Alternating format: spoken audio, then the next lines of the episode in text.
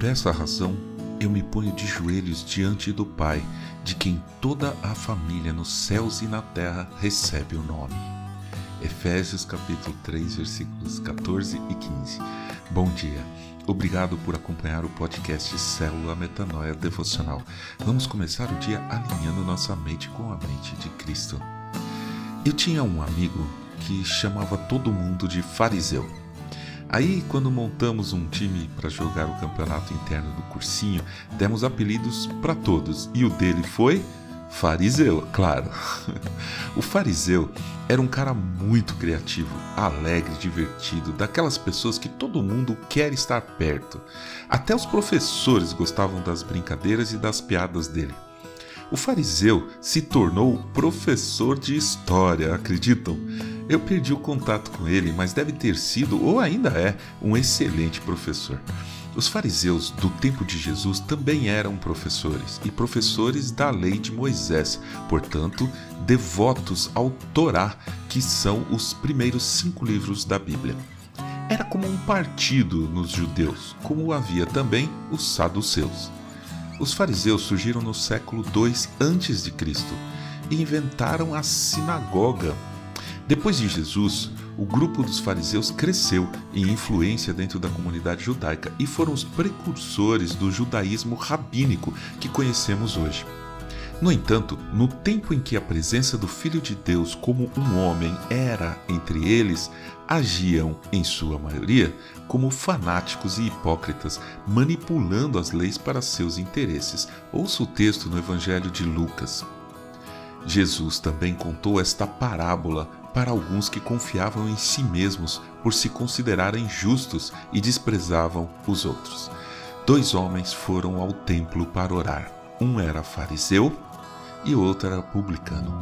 O fariseu ficou em pé e orava de si para si mesmo, desta forma: Ó oh Deus, graças te dou, porque não sou como os demais homens, roubadores, injustos e adúlteros, nem ainda como este publicano. Jejuo duas vezes por semana e dou o dízimo de tudo que eu ganho. O publicano, estando em pé, longe, nem mesmo ousava levantar os olhos para o céu, mas batia no peito, dizendo: Ó oh Deus, tem pena de mim que sou pecador. Digo a vocês que este desceu justificado para sua casa e não aquele, porque todo o que se exalta será humilhado, mas o que se humilha será exaltado. Lucas capítulo 18, versículos 9 a 14. Os publicanos eram um tipo de pessoa muito mal vista pelos judeus, eram considerados traidores e, em via de regra, corruptos. Mas Jesus afirma que a justificação veio para esse publicano e não para o mestre das leis, o admirado e respeitado fariseu.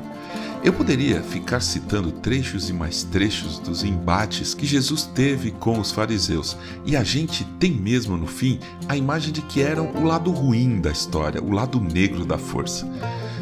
Olhando atualmente ao nosso redor, vemos na igreja muitos fariseus e fariseias modernos que se acham cumpridores e cumpridoras das leis de Deus, mas no fundo não o conhecem, mesmo estando ele na frente deles. Você gostaria de ser considerado um fariseu? Eu acho que não. E com o apóstolo Paulo, o grande missionário, incansável, sábio, admirável Paulo, você gostaria de ser considerado como ele? Ouça o que o próprio Paulo disse.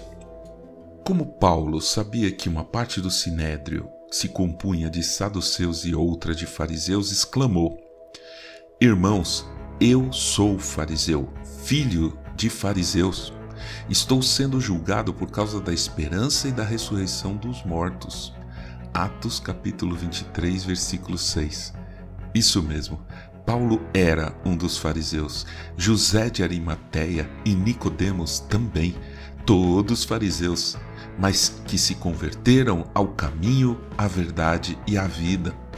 Eu não posso julgar ninguém, mas eu tenho uma boa expectativa de que Paulo, José, Nicodemos e tantos outros fariseus serão abraçados com amor por Deus no dia do julgamento.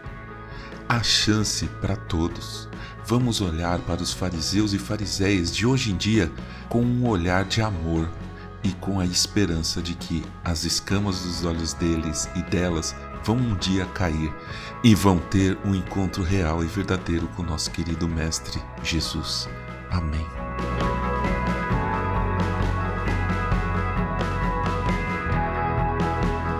Ajude a espalhar a palavra de Deus. A Seara é grande. Compartilhe esse áudio. Siga-nos para ouvir toda manhã nosso podcast e escreva para a gente para tirar dúvidas ou apenas para conversar. Nosso e-mail é metanoia.devocional@gmail.com. Teremos prazer em responder e orar por você. Meu nome é João Arce e este é o podcast Célula Metanoia Devocional. Que Deus te abençoe e te guarde nesse dia que está começando. Que o Senhor, sobre você, levante o seu rosto e lhe dê a paz, hoje e sempre. Amém.